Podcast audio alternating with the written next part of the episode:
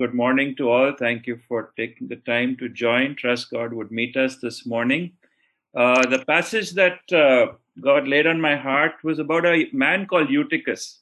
I don't know how many of us remember Eutychus. Uh, we read about him in uh, Acts chapter 20, where Paul is uh, in Troas speaking late at night. And uh, he is the guy who has the distinction of going down in history as the one who fell asleep while Paul was preaching. Uh, and uh, he falls out of the window and he falls three floors down. And uh, I don't know, but I have a little bit of satisfaction that even Paul could put people to sleep. But uh, I pray that, you know, uh, that won't be our case this morning. And yet, uh, I don't know if you've given much thought to this man. you know, who, whatever our context, uh, what whether we wherever we work today, whether it's an office or a hospital or a bank or even in the church, how aware are we of younger people like Eutychus around us, right? Uh, so often, like the people probably in that room, we're kind of sort of, uh, we know they're there, but we're really not paying too much attention.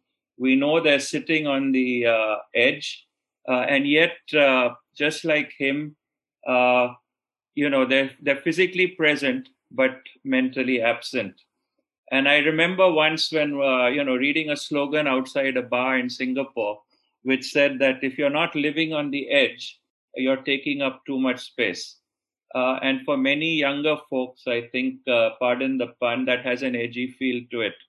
Uh, however, I believe the incident with Eutychus raises the question of the responsibility for those of us who are slightly older or a bit more senior uh, towards those who are younger or junior to us in a system wherever we may be.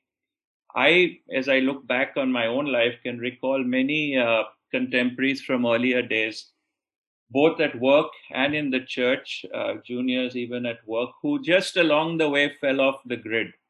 And uh, beyond blaming them for uh, dropping out, little or nothing was done I did very little, I have to admit, to bring them back or to prevent the next one from falling off uh, out of the window, uh, to speak figuratively. How often, when a fresher leaves the job, uh, we put it down to it being a statistical fact of life, right? There'll always be that five or 10% that uh, will give up, that will fall out. Perhaps it just wasn't the right fit. Uh, perhaps they didn't have the right mindset and implicit in that is the stance that you know it was the new hire or the new joinee that was at fault not me. And if they had simply had more sticking power they would have made it. And that's probably quite true. And yet i believe uh, that those of us who have more experience uh, and hopefully with a high level of maturity should be the ones who are responsible and taking the steps to forestall them falling through as it were, the cracks. Obviously, this young man had been sitting there for some time. Did no one notice him sitting in the window? Were they so engrossed in listening to uh, Paul that no one saw him getting drowsy? Uh, or think of the potential consequences if he was to fall off the ledge? Or did they simply see him sleeping and, you know, just not want to wake him up? They didn't want to disturb him. And most of the time, people don't just drop out you know they don't it doesn't happen in, in a sense uh, quickly. They don't just drop out of relationships or organizations or even church. The process is gradual. Drowsiness creeps in. A perceived lack of interest slowly uh, creeps in. And if it's not addressed it leads to more serious consequences. After all just like this group that were listening to paul and troas we have a room full of engaged folks or a company full of engaged folks. 90% are productive and in sync with the vision uh, and mission. So what if one or two on the fringe don't uh, seem to get it? What's the worst that can happen? I was in a meeting just uh, towards the end of last week uh, with someone uh, from radisson hotel and they were saying how they have actually now uh, realized that this can be quantified this lack of interest, and that lack of interest predicates a, a, a drop in business uh, revenues three to six months down the road. So they measure the interest of their customer, and the minute they see a drop in interest, they can be sure there's going to be a drop in revenue three to six months down the road. So it has its consequences. And as I draw that circle uh, tighter, if I bring the ring closer to me, it, what about myself? What, how does that reflect on the meetings that I may lead? Uh, what am, when I'm holding a meeting, do I go on and on, unaware or unconcerned of those who have tuned out or about to tune out? Do we look at the room? Do we scan the room uh, to see if everyone's still engaged? I know that's a challenge today with Zoom, but is there eye contact? What is the body language of our listener? Is it one a posture of interest or dis- or is it just disinterest? For those of us who speak or lead meetings, length is important.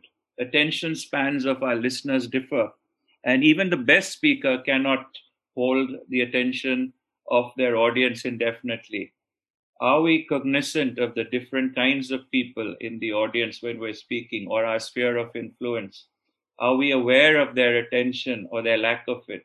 Do we tune our style of delivery to suit the format of the event and uh, or, and or the listeners?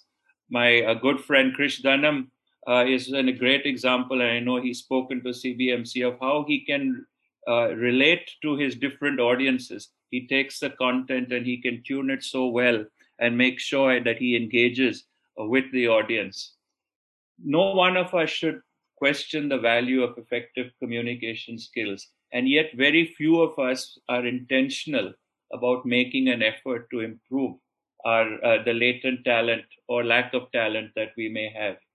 Perhaps the greatest orator of the 20th century was Sir Winston Churchill. And even today, prime ministers and presidents uh, seek to channel his style into their uh, speeches. And yet, he suffered from a lisp his entire life authors writing in the 20s, 1920s, and 1930s, before sound recording became common, mentioned that Churchill had a stutter, describing it as severe and agonizing. It took many years of hard work before he could finally state, My impediment is no hindrance. Paul himself denied being an effective speaker, writing to the Corinthians that he came in weakness with great fear and trembling.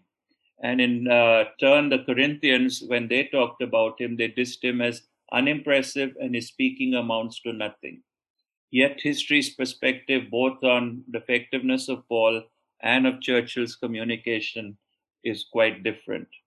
The need to hone our communication, communication skills becomes even more important when it comes to communicating with those of a different generation, as Paul was to Eutychus their use of language is different from ours.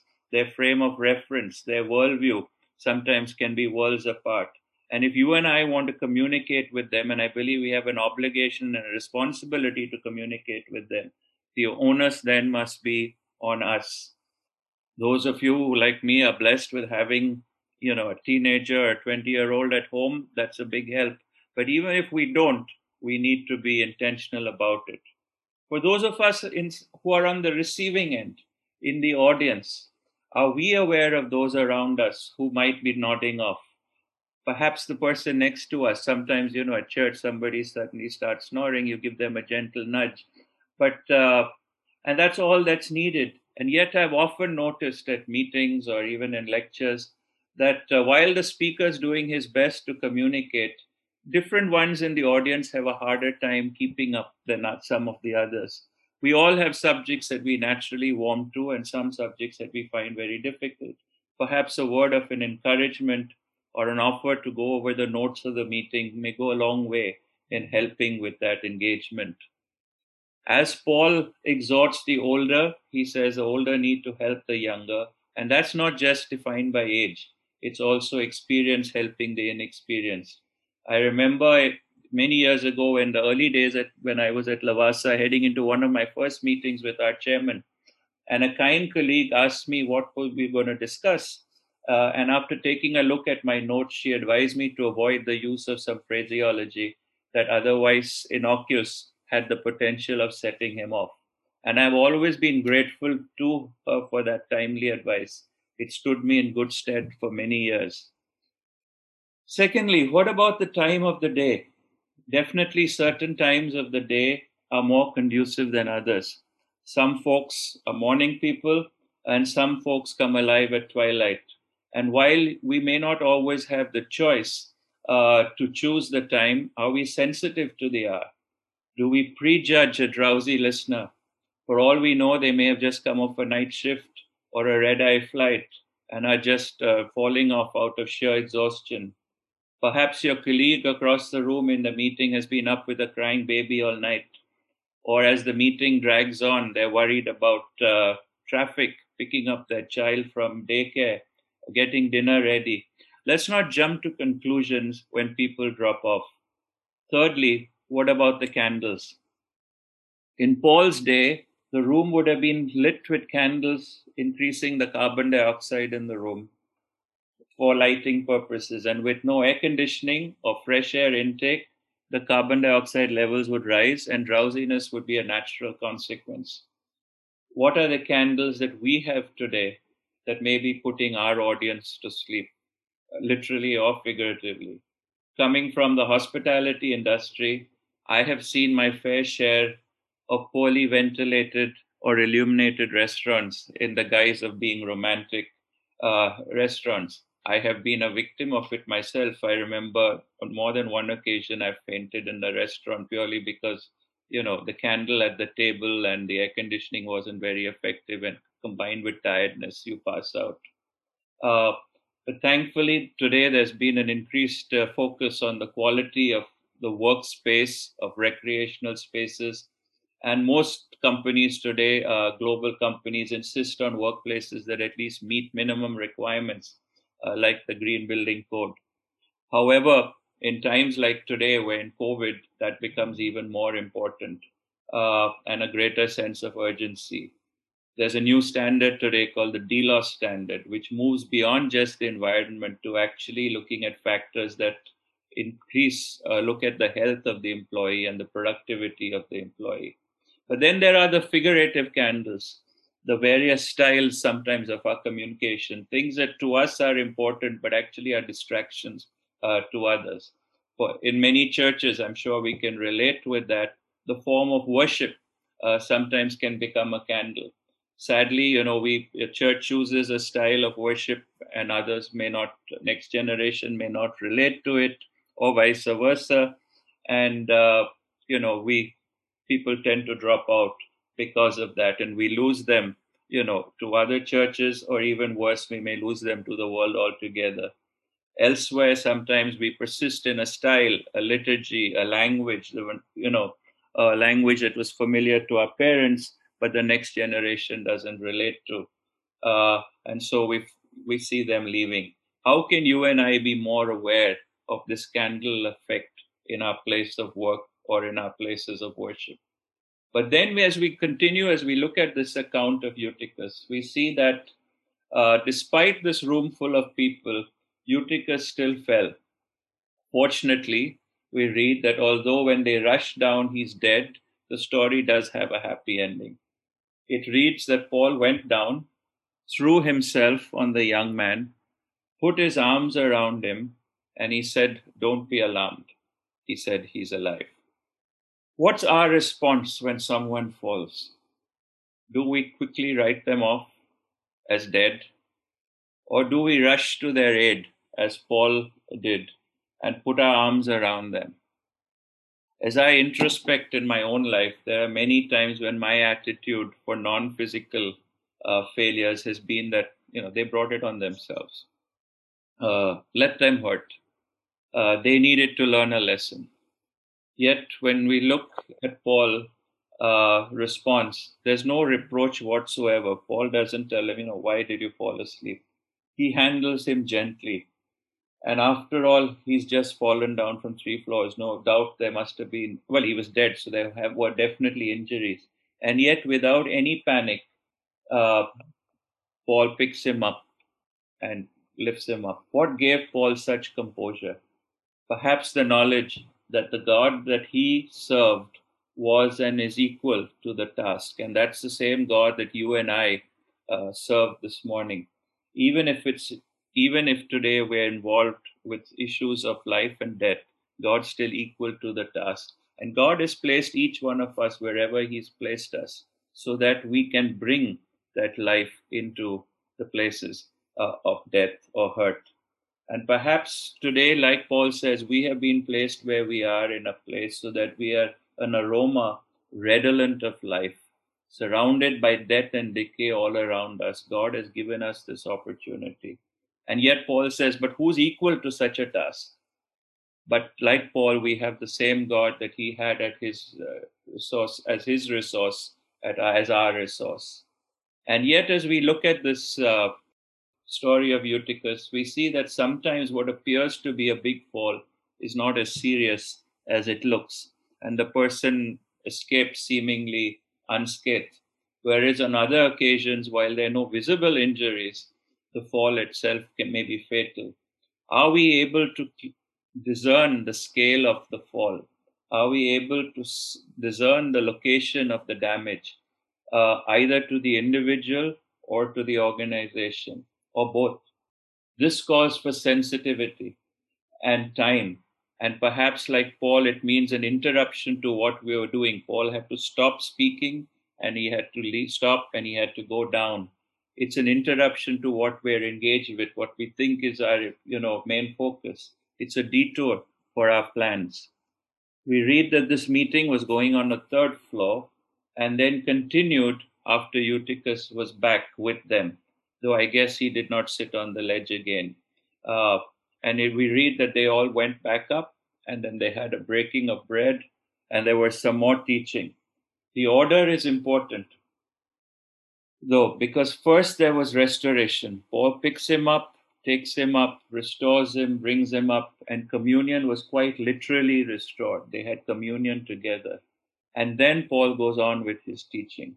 Paul made sure that the young man was okay, yet without getting sidetracked from what he had been called primarily to do, in this case, teaching the word and establishing local fellowships. The passage, when we read it in the New Living Translation, goes on to say that they all went back upstairs, uh, which implies that they all had gone down uh, first to see what had happened, to check on Eutychus. Not just Paul and his immediate family. Everyone went down to see what happened. Do we all go after someone who has fallen off? Or do we think it's not our responsibility? Uh, let the family take care of it. Let the leader, leadership take care of it. Are we thankful when we see them unhurt? Or do we not see it as our responsibility? Perhaps even worse, blame the person for falling or their family for not taking adequate care of them in the first place. Alternatively, we might absolve ourselves of responsibility uh, of the person and say it's resp- it was Paul's responsibility because he went on and on, and therefore, uh, you know, the Eutychus fell asleep. Or the physical conditions, the light, the candles, or the hour, whoever is in charge, and thereby take ourselves out of the equation. Lastly, as I bring this to a close, do we celebrate when the person concerned is back on their feet at work, at church, in our families, and their home, as it were, safely, literally or figuratively. This young man went home. Can we say the same for those who are younger, junior to us in our sphere of influence?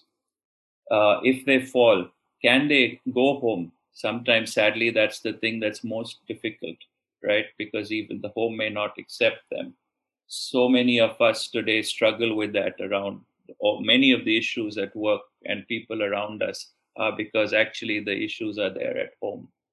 Is your and my home our places a place of welcome uh, to those who have slipped off the edge a place where they may call home? And i would leave that as the challenge with us this morning.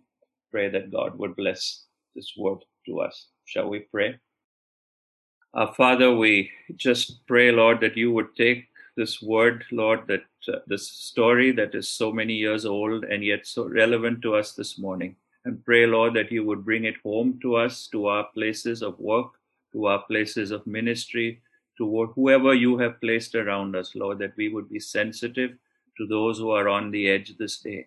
And Lord, that we would reach out and catch them, Lord, as it were, before they fall out.